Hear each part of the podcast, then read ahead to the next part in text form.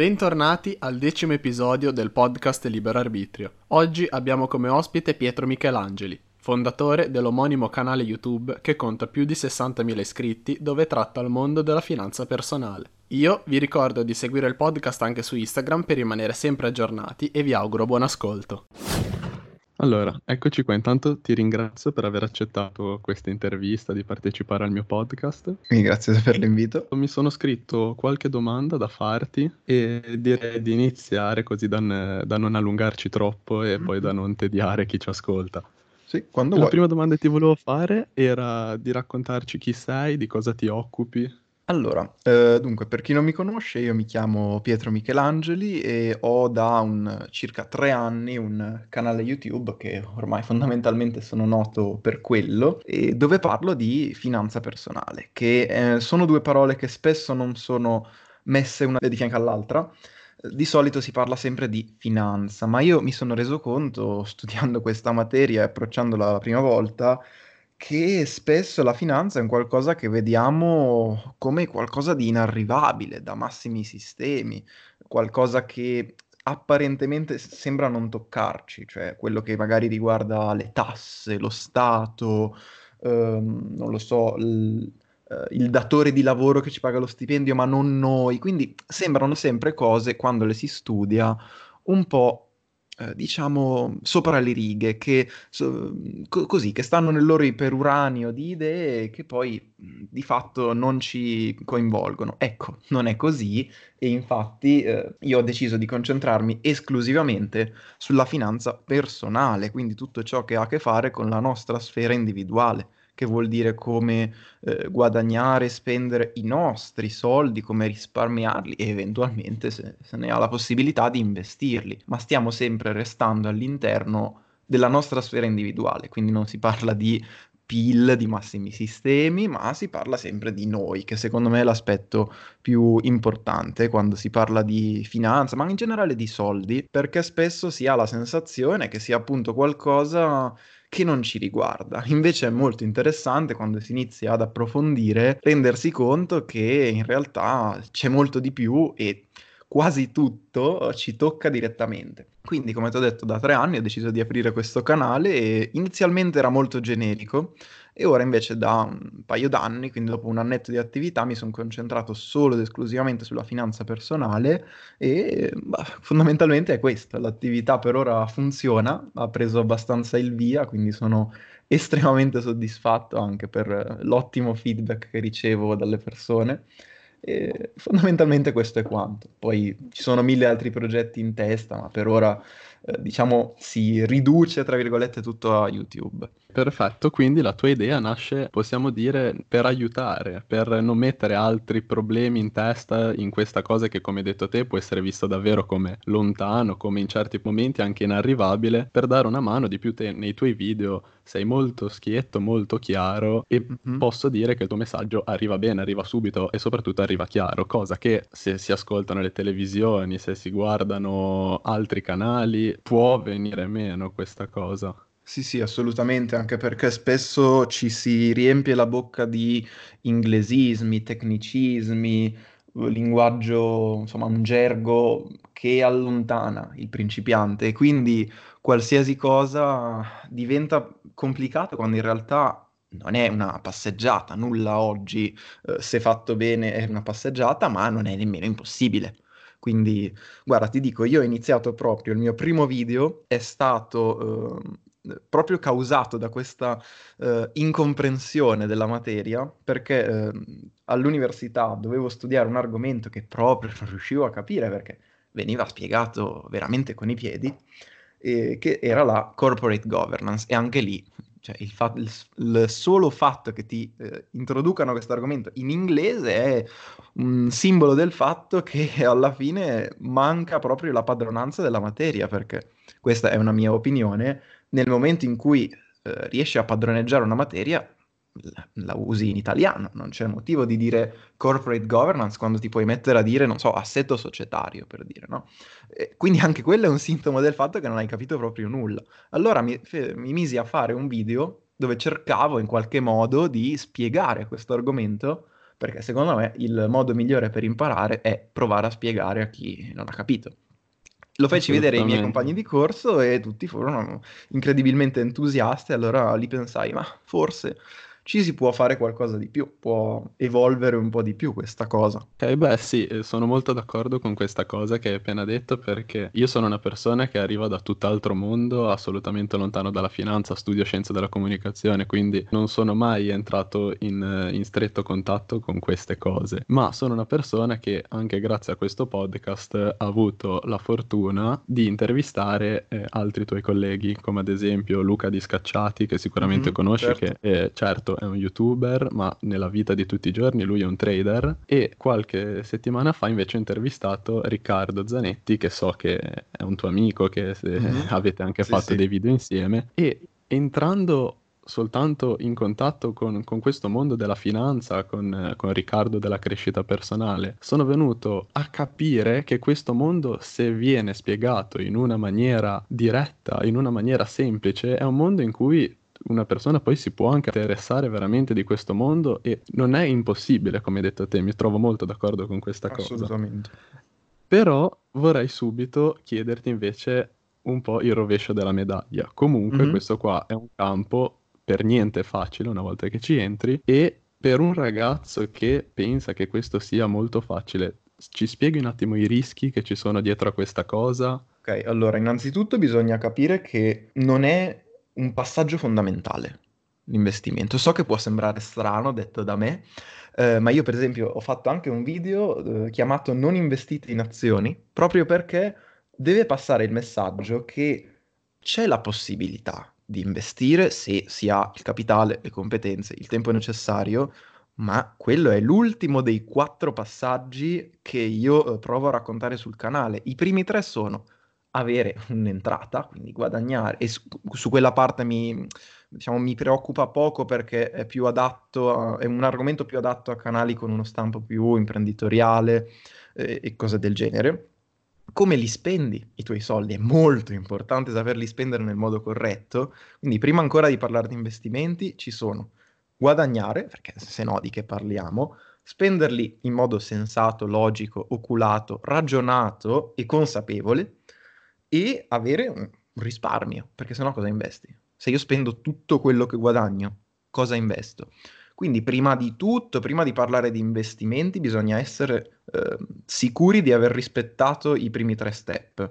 Tante volte vedo che mi scrivono, spesso giovani, va detto, mo- molto giovani anzi, che magari certo. hanno, non lo so, 13 anni, 14 anni, mi capitano veramente delle età estreme e non c'è nulla di male interessarsi alla materia a 13 anni, ma il solo fatto che tu mi venga a chiedere a 13 anni ah, dove posso investire, io di solito gli, gli rigiro la domanda, ma cosa vuoi investire esattamente? Perché magari loro sono ricchi di famiglia, ok, ma io a 13 anni avevo la mia paghetta settimanale di 10 euro, 15 euro e, cioè, capito, stiamo parlando di cose che non stanno né in cielo né in terra. Quindi, prima di tutto, ci devono essere i tre step precedenti. Poi, eventualmente, se ne può parlare, a quel punto ci sono tutte delle dinamiche eh, che sono fondamentalmente due. O hai, eh, non hai tempo, non hai voglia di stare a seguire il, i tuoi investimenti, a informarti su questo mondo, e allora la strada è una sola, lo fai fare a qualcun altro, consapevole che questo sarà un servizio che avrà dei costi, mh, mm, evitate di andare dal vostro consulente di fiducia in banca perché capisco che sia gratis, ma lui deve fare i suoi interessi, non i vostri. Quindi certo. se ti affidi a qualcun altro, che sia un'azienda che ti chiede delle commissioni, che sia un professionista che ti chiede il suo onorario, ah, questa è una cosa che ha dei costi, ma se uno non ha voglia o tempo, è perfettamente comprensibile, può seguire questa strada. Se uno dice no, io voglio fare da me perché mi piace, tra le varie cose, penso di trovare il tempo necessario e sono disponibile a investire del tempo, oltre che dei soldi, per ehm, conoscere questo mondo, allora bisogna anche qui essere consapevoli che prima di fare le operazioni, prima di mhmm, preoccuparsi di quale sia il broker giusto, che di solito è sempre la domanda da cui si parte, bisogna sapere cosa si sta facendo. Come in tutto, cioè gli investimenti non sono qualcosa di a parte dalle altre materie che si studiano a scuola o nella vita. Cioè tu prima di banalmente anche cambiare una lampadina dovrai sapere come si fa, no? Non è che ti dici, "Mm, ma aspetta, quale, quale lampadina è meglio? Ma ho capito, prima di tutto smontala, vedi se riesci a capire qual è, informati, vai a capire quali attacchi ci sono di lampadine, cioè qualsiasi cosa al mondo richiede preparazione. Ci sono cose che richiedono più preparazione, secondo me gli investimenti sono una di queste, perché è molto rischioso. Non sapere quello che si fa è molto rischioso, eh, altre ne richiedono meno. Eh, se cambi una lampadina male, alla peggio non funziona, voglio dire. Ok. Quindi il, il discorso di base è che non bisogna vedere gli investimenti come qualcosa di a, a parte. Di nuovo, la tua domanda è comprensibilissima, è sempre legata al fatto che la finanza e gli investimenti sono qualcosa di a sé stante. Cioè, normalmente si fa così, ma se si parla di soldi, no, è sempre quello. Conosci qualcosa? Ok, perfetto. Non la conosci, o la studi o la fai fare a qualcun altro. Non ci sono vie di mezzo. Quindi, eh, a tutti quelli che stanno ascoltando que- questo podcast, se siete disponibili a investire del tempo, perché ci vuole del tempo, fantastico. Sappiate che la strada è lunga e che all'inizio si fanno errori, quindi andateci piano. Se invece non avete tempo, non avete voglia, lasciate perdere, ma proprio a- al 100%, come in qualsiasi cosa. Per esempio, io Esatto. detesto cucinare, detesto cucinare, non ci investo nemmeno un minuto del mio tempo e quando posso ordino da sport o prendo cibi pronti. O pago delle conseguenze, sì, perché è più caro fondamentalmente e certe volte è meno salutare. L'importante è non improvvisarsi. Cara, la cosa è che questo vale davvero per tutto quello che una persona voglia fare nella propria vita, perché qualsiasi cosa fatta senza passione o senza vero interesse non, non porta a nessun risultato, come allo stesso tempo quelle persone che invece vogliono riuscire in mille cose diverse. Bisogna sì, avere dell'impegno, bisogna impegnarsi sulla cosa che, che ci interessa davvero. E dalla cosa che mi hai detto a te, tornando un attimo indietro, dei ragazzi molto giovani che ti scrivono, mi viene in mente di farti una domanda, ovvero, non è che questo interesse che questi ragazzi molto piccoli, molto piccoli per, per investire di 13-14 anni non siano davvero attratti dal mondo dell'investimento, dal mondo della finanza, ma semplicemente sono attratti dal mondo di YouTube e quindi poi non c'è un reale interesse per questo investimento, ma magari l'interesse è per lo YouTuber. Sicuramente eh, questo accade in ogni ambito dove c'è la possibilità, magari anche inconscia, di emulare qualcuno. Se io vedo il personaggio famoso, che sia su YouTube, che sia in TV, e lo vedo sicuro di sé, mi viene da prenderlo a modello. Quindi sì, sicuramente questo Assolutamente sì. Per, mm, per appunto i molto giovani o per chi è molto, eh, diciamo, suggestionabile dalla sicurezza di una persona. Io, per esempio, dopo 22 anni di vita a cui lavoro a me stesso, mi sento una persona sicura e penso che questa cosa nei video eh, si veda. Mm, mi rendo conto che alcuni possano farsi troppo coinvolgere da vedere una persona convinta di, que- di quello che fa, una persona che magari eh, in un certo senso ha trovato la propria strada, che è qualcosa che da giovani è fondamentale, costruirsi un'identità, un percorso, e quindi mi rendo conto che tanti possono avvicinarsi, non- anzi tanti no, che una piccola parte, diciamo, una piccola, secondo me, una piccola parte forse si avvicina a questo mondo convinta che questa possa essere la strada della vita, ma ricordiamoci che io sto cercando di fare degli investimenti una professione perché voglio raccontarli al mondo, ma gli investimenti nella vita di una persona sono una parte marginale. Esattamente come uno non è che passa tutto il giorno a segnarsi le spese, a sapere quanto spende e a mettere da parte, cioè è una cosa che si fa magari un giorno a settimana.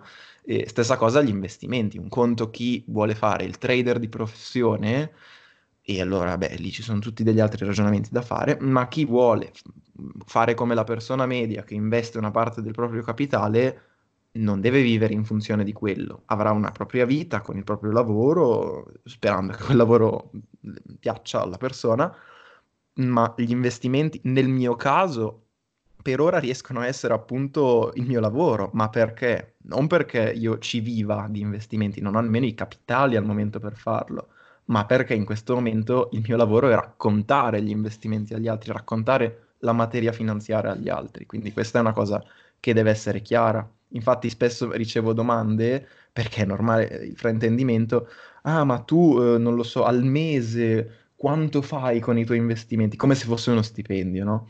In realtà io non ho assolutamente mai nascosto che il mio guadagno non è dato dagli investimenti, ma è impensabile. Così come chi gestisce un eh, fondo, per esempio, ok? Stiamo sulla materia. Ok. Non guadagna dai propri investimenti, guadagna gestendo quelli degli altri. Nel momento in cui tu ti rivolgi a un pubblico ampio, la tua forza è il pubblico, non è quello che fai tu.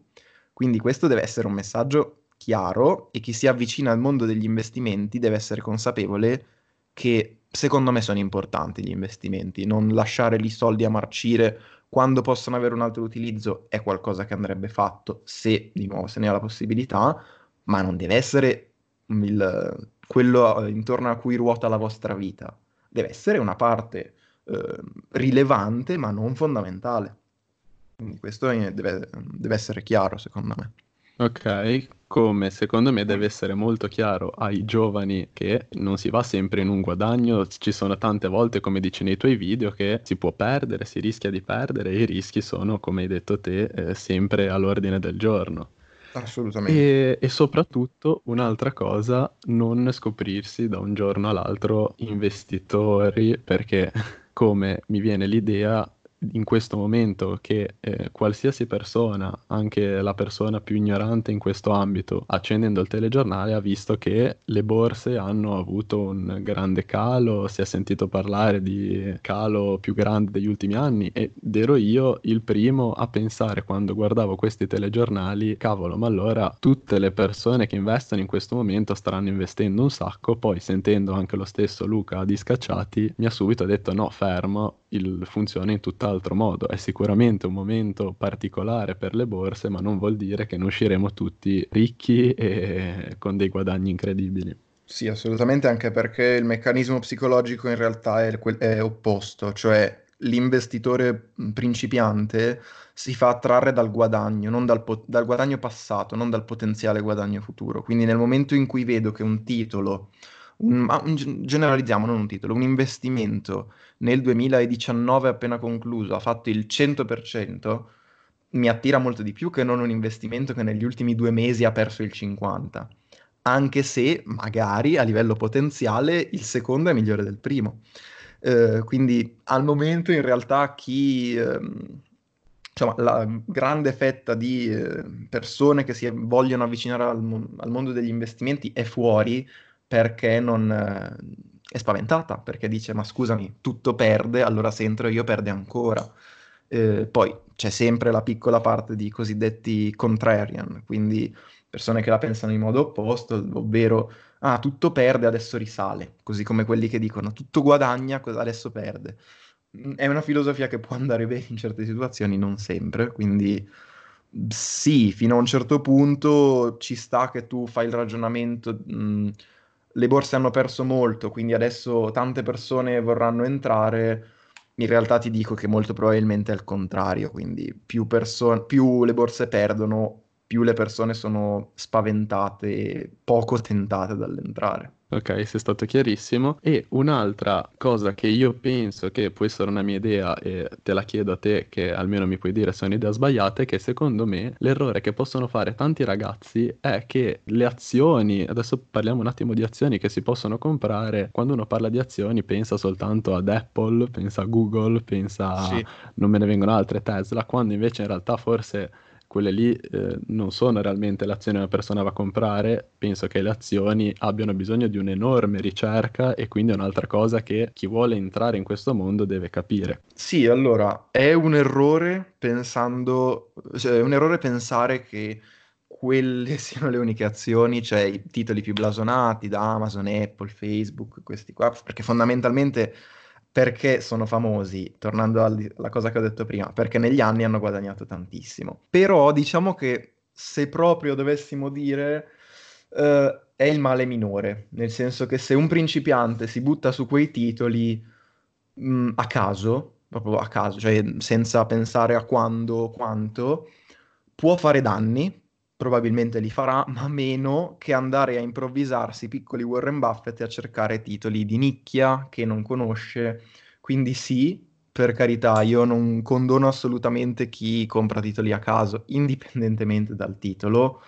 Diciamo che però mi, mi oppongo di più a chi si va a trovare uh, micro aziende nelle biotecnologie che non una Facebook, perché capiamoci, una Facebook domani non può andare a zero, la biotecnologia sfigata che fa prodotti di oncologia sì, quindi è un errore è meno un errore di quanto immagini, però, perché ci okay. sono uh, titoli peggiori per un principiante, soprattutto quelli piccoli, quelli dove è difficile prendere informazioni, ehm, che tra l'altro è il motivo per cui tantissimi investitori restano esclusivamente sui titoli italiani, perché o non sanno l'inglese o perché temono che alla fine sia difficile prendere informazioni su titoli al di fuori dell'Italia capisco la preoccupazione e di nuovo è un errore ridursi sempre a qualcosa che sia i titoli più blasonati, che sia il titolo italiano.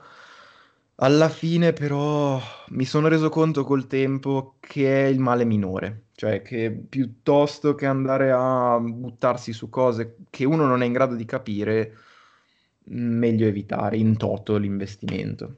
Ok, quindi si possono fare errori molto più grandi di questo. Decisamente. Uno di questi è, um, ad esempio, pensare di aver capito tutto. Cioè, nel momento in cui io mi avvicino a un settore che non conosco, mi guardo due cose, mi guardo un video su YouTube, basta, ho risolto. In realtà no, perché ci sono settori eh, di facile comprensione. Pensiamo per esempio a tutto quello che riguarda i beni di consumo, dalle bibite alle, non so, chi produce dentifrici, a settori molto complicati. Cioè il settore, per esempio, bancario è un settore che ha le sue logiche, che ha le sue dinamiche, che non è molt- di facile comprensione. Quindi mh, una, un errore che fanno in tanti all'inizio è quello di avvicinarsi a un investimento, generalizziamolo così, si documentano poco e pensano di aver subito capito tutto. Uh, diciamo che secondo me nel momento in cui pensi di aver capito tutto, probabilmente non hai capito nulla. In, quando hai la sensazione di aver capito tutto, la cosa che dovresti fare è dire, ok, vediamo se c'è, se c'è dell'altro che mi sfugge. E, come diceva Socrate alla fine, una persona veramente sveglia è quando si rende conto di non sapere qualcosa, non di quando sa- pensa di sapere tutto. Assolutamente, anche perché penso che sia impossibile per qualsiasi persona sapere tutto di un determinato ambito eh, o servizio, perché a quel punto eh, una persona così sarebbe diventata una persona cardine di quel servizio o di quel bene che può offrire o di quello anche che stiamo parlando noi. Penso che anche nei, negli investimenti sia impossibile sapere davvero tutto. No, infatti io per esempio ho fatto al momento la scelta di scartare determinati settori perché sono molto complicati, hanno delle dinamiche, cioè per esempio io non, al momento non investo in tutto ciò che riguarda settore finan- non finanziario, diciamo bancario, anche assicurativo per certi versi, perché sono logiche simili ma diverse, quindi vabbè, non vorrei mettere tutto sotto lo stesso uh, cappello, bancario assicurativo e anche il mondo del, dell'energia e dei minerali. Quelli sono settori particolarmente non complicati, non necessariamente complicati, però che hanno delle dinamiche che sono uniche, sono proprie di quei settori lì. Quindi, a parte l'oro, che è un caso un po' a parte, se tu investi in, eh, so, la prima cosa, in palladio, devi capire quali sono le dinamiche del palladio e sono di solito abbastanza uniche. Quindi Mm, non è necessario. Allora, tante volte si dice diversifica, diversifica il più possibile. Ok, uh, e qui ti prendo una citazione da un libro che adoro di okay. Peter Lynch, che è stato un grandissimo investitore, di cui è stato non perché eh, è morto, ma perché semplicemente non è più in attività. E lui parlava in un suo libro di quali aziende evitare e presentava un concetto che è intraducibile in italiano perché è un gioco di parole, la uh, deworsifica- deworsification, che sarebbe diversification con la parola worse, quindi peggiore all'interno. Okay. Eh, io in italiano tradurrei alla brutta dispersione. Nel momento in cui diversifichi, buttandoti su cose che non sai assolutamente cosa sono, non stai diversificando, stai disperdendo e fa danni questa cosa. Quindi se ci sono dei settori che non capite, non fissatevi con il concetto di diversificare, lasciateli perdere e farete molti meno danni così. Io, come ti ho detto, ho deciso di scartare alcuni settori perché al momento non sono in grado di capirli e, no, diciamocelo, mi interessano anche poco.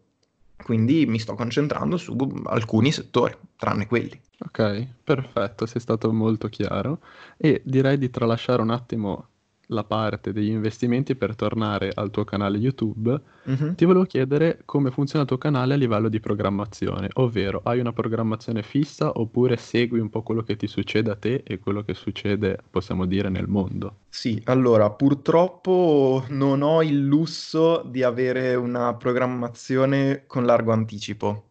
Io ho di solito un una serie di video programmati prima, ma non va mai oltre le due settimane perché anche lì eh, si fanno spesso accordi con aziende, sono eh, video che sì si programmano prima, ma non troppo prima, perché di solito l'esigenza delle aziende è sempre quella di far uscire il video nel più breve tempo possibile. Quindi di solito funziona così. Ho una serie di video che io chiamo volgarmente tappabuchi, ma non perché siano di minor qualità, semplicemente perché posso metterli un po' dove mi pare.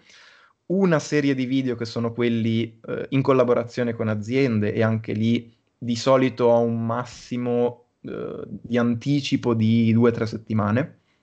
E poi c'è purtroppo quella categoria di video che è la più infida, che è quella che magari scrivo il giorno stesso perché è accaduto quel particolare evento e non posso prevederlo in anticipo, sarei ricchissimo e sì, quindi esatto. devo necessariamente registrarlo magari al mattino per la sera. Per esempio oggi devo registrare ehm, due video, scusami, tre video, due sono che posso mettere con un pochino di anticipo, l'altro voglio farlo uscire entro la fine di questa settimana, perché è proprio un'esigenza di attualità. Beh, sì. Quindi purtroppo non ho il lusso di poter programmare tutto con molto anticipo. Sarebbe comodo, eh, infatti adesso sto anche cercando di prendere dei collaboratori per montare video, se no non posso passare una giornata per, per lavorare a un video, non, non faccio altro, se no.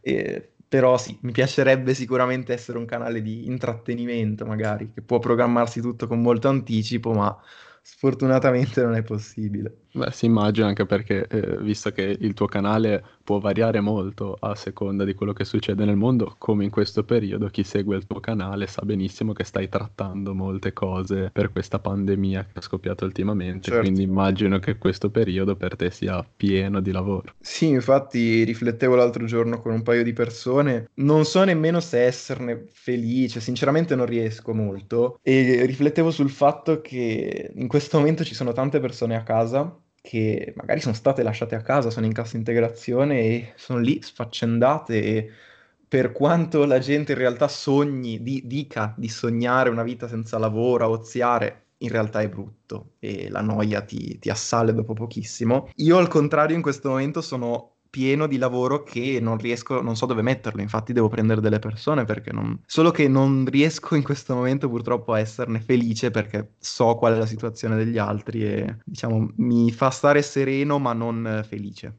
Quindi sì, in que- momenti come questo di alta volatilità, di, di paura per uh, attività come la mia sono fantastici, mi viene da dire.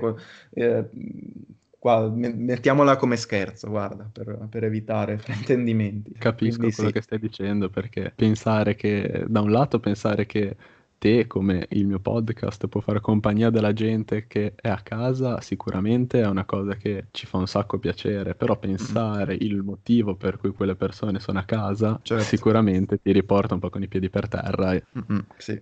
Preferirei aver meno visualizzazioni, ma che quelle visualizzazioni arrivassero da persone serene che hanno finito la giornata di lavoro. Però vabbè, passerà. Sì. E una delle ultime domande che ti volevo fare è chi ti segue sa che tu hai fatto diverse collaborazioni con altri youtuber, hai portato gente sul tuo canale come te sei andato in canali di altri youtuber. Cosa ne pensi delle collaborazioni tra creator? Secondo te se sono utili, se sono utili a crescere o se sono utili semplicemente per farsi conoscere da altre persone? Allora, ti parlo da visitatore di YouTube. In questo mi tolgo un attimo dai panni da creatore e entro un attimo in quello da visitatore, cioè di persona che fondamentalmente si spacca di video tutto il giorno.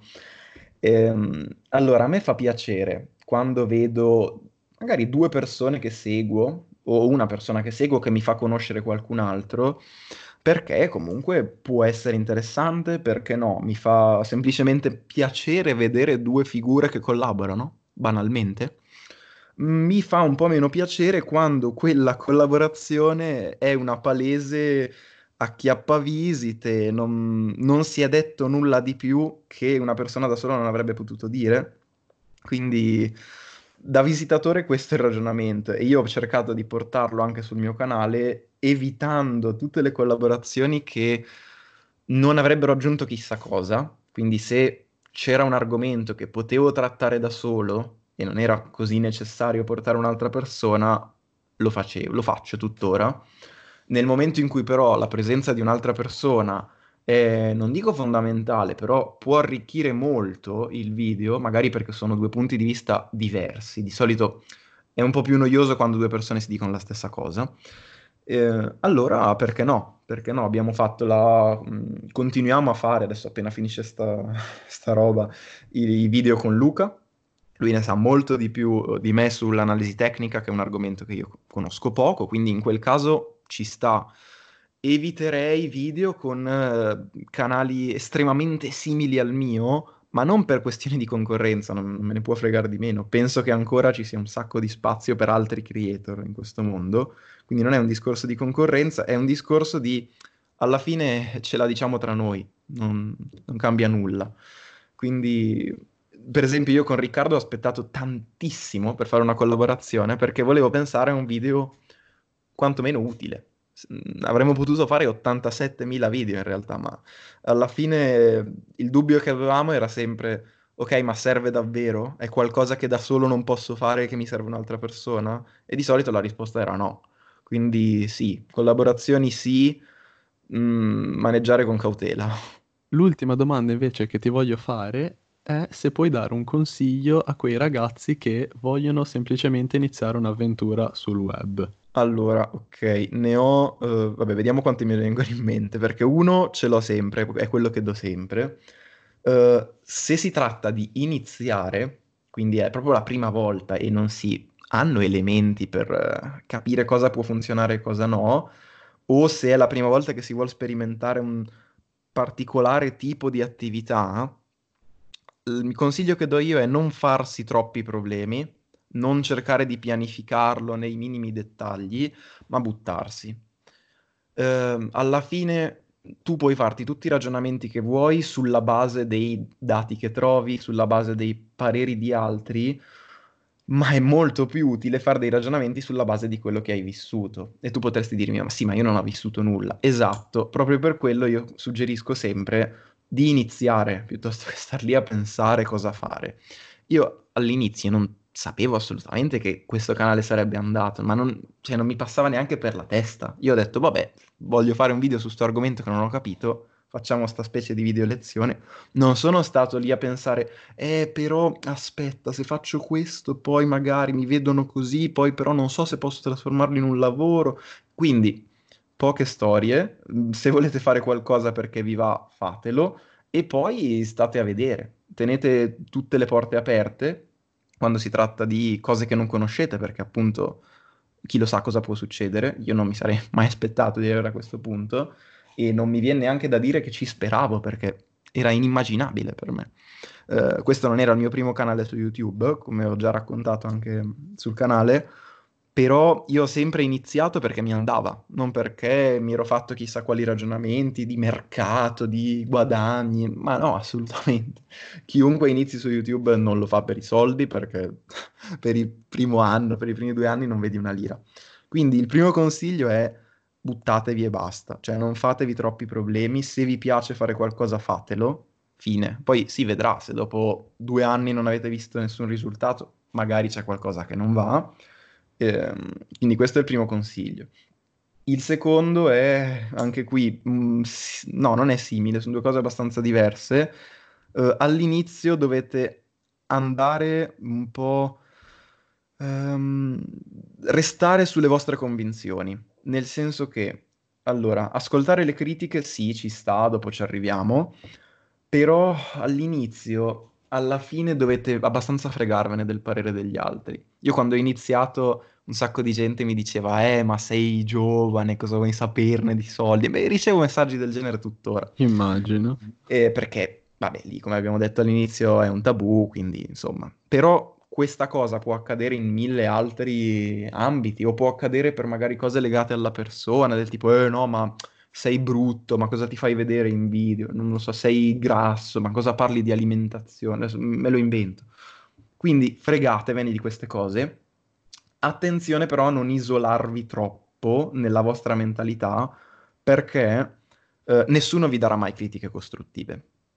Quindi atten- non pretendetele perché è follia se io cioè, non, non lavoro per te, non mi metto a dirti cosa puoi migliorare. Quindi questa cosa delle critiche costruttive su internet secondo me non ha ragione di esistere perché certo tutti gli youtuber dicono Ah no, ma io non accetto gli insulti, ma le critiche costruttive sì. Ma chi te le fa? Nessuno. Eh, quindi cercate di vedere in quegli insulti, in quelle critiche non costruttive, qualcosa di costruttivo. Cercate di vederlo voi. Eh, per esempio, io tante volte ho letto dei... anche degli insulti sotto i miei video e dopo anni che sono su YouTube in questo momento ho la capacità, la maggior parte delle volte, di dire ok, questo è un insulto di cui fondamentalmente non me ne faccio niente, e quest'altro invece forse vuol dire che non sono stato abbastanza chiaro. Forse mm, è davvero colpa mia, davvero non mi sono spiegato. Quindi non pretendere le critiche costruttive, sia che vi esponiate come personaggio pubblico, che può essere YouTube, ma anche, non lo so, che volete fare un'attività e arriva un vostro parente a dirvi no, ma dove vuoi andare con questa cosa, cosa, ma cosa vuoi fare? Quindi non necessariamente perché vi fate vedere in faccia, non è una cosa che vogliono fare tutti, per esempio, okay. però cercate di vedere in quelle critiche qualcosa che può servirvi. La maggior parte delle volte non ci sarà, ma quelle poche volte che riuscite a trovarla vi sarà molto utile. Ok, molto chiara come cosa. Seguite una passione. Fammi aggiungere, perché se avete uh, una passione sì, però allora, nel senso, certo, assolutamente, però io all'inizio non sapevo che questa fosse una mia passione. La passione ti viene facendola una cosa. Per quello io sono sempre più per il fare. Cioè io prima di iniziare eh, economia e questo canale volevo studiare psicologia. Quindi rendiamoci conto. E mi piaceva tutto ciò che riguardava la mente. Quindi se tu me l'avessi chiesto in quel periodo io ti avrei detto la mia passione è la psicologia. Poi però facendole le cose conosci degli aspetti che prima non conoscevi e quindi le passioni cambiano. Cioè oggi per me è questo, chi lo sa che tra vent'anni non diventerò un cuoco, la, la, cosa che tanto adesso detesto, chi lo sa che non potrebbe diventare la mia passione. Se uno le cose non le fa, resta sempre sulle sue. Cioè, tu adesso dici, non lo so, ehm, me lo invento. A me piace fare i podcast, la mia passione è fare i podcast, ma nel momento in cui ti si presenta l'opportunità di fare qualcos'altro e tu non lo fai perché dici, no, ma la mia passione è fare i podcast, non lo saprai mai se quel qualcosa potenzialmente poteva essere una grandissima passione. Per okay. quello io sono più per il fare, quando c'è un'opportunità fare, per seguire, che non star lì nel proprio a dire, ma la mia passione è il disegno, faccio il disegno e basta. Eh, quindi sì, seguire la propria passione certamente, consapevoli che le passioni cambiano, che le passioni si possono costruire, quindi sì, sic- sicuramente ci vuole un elemento necessario. Non so se è quello da cui si parte, quello non l'ho ancora capito sinceramente. Ok, quindi teniamo aperte tutte le porte e no- non precludersi ad una sola cosa. No, Possiamo mai. riassumerla. Mm-mm. Ok, va bene. Allora io direi che siamo arrivati alla fine. Abbiamo parlato circa 40 minuti e sei stato molto chiaro ed è stato molto interessante. Io ti ringrazio ancora di aver Grazie. partecipato a questo podcast, a questa Grazie intervista a e ci aggiorniamo più avanti, semmai, una volta finito questo brutto periodo e, esatto, e vediamo vedremo poi gli sviluppi, sperando che siano sviluppi positivi. Assolutamente. Ti ringrazio ancora e Perfetto. seguite tutti Pietro sul suo canale YouTube. esatto, vi aspetto. Ciao.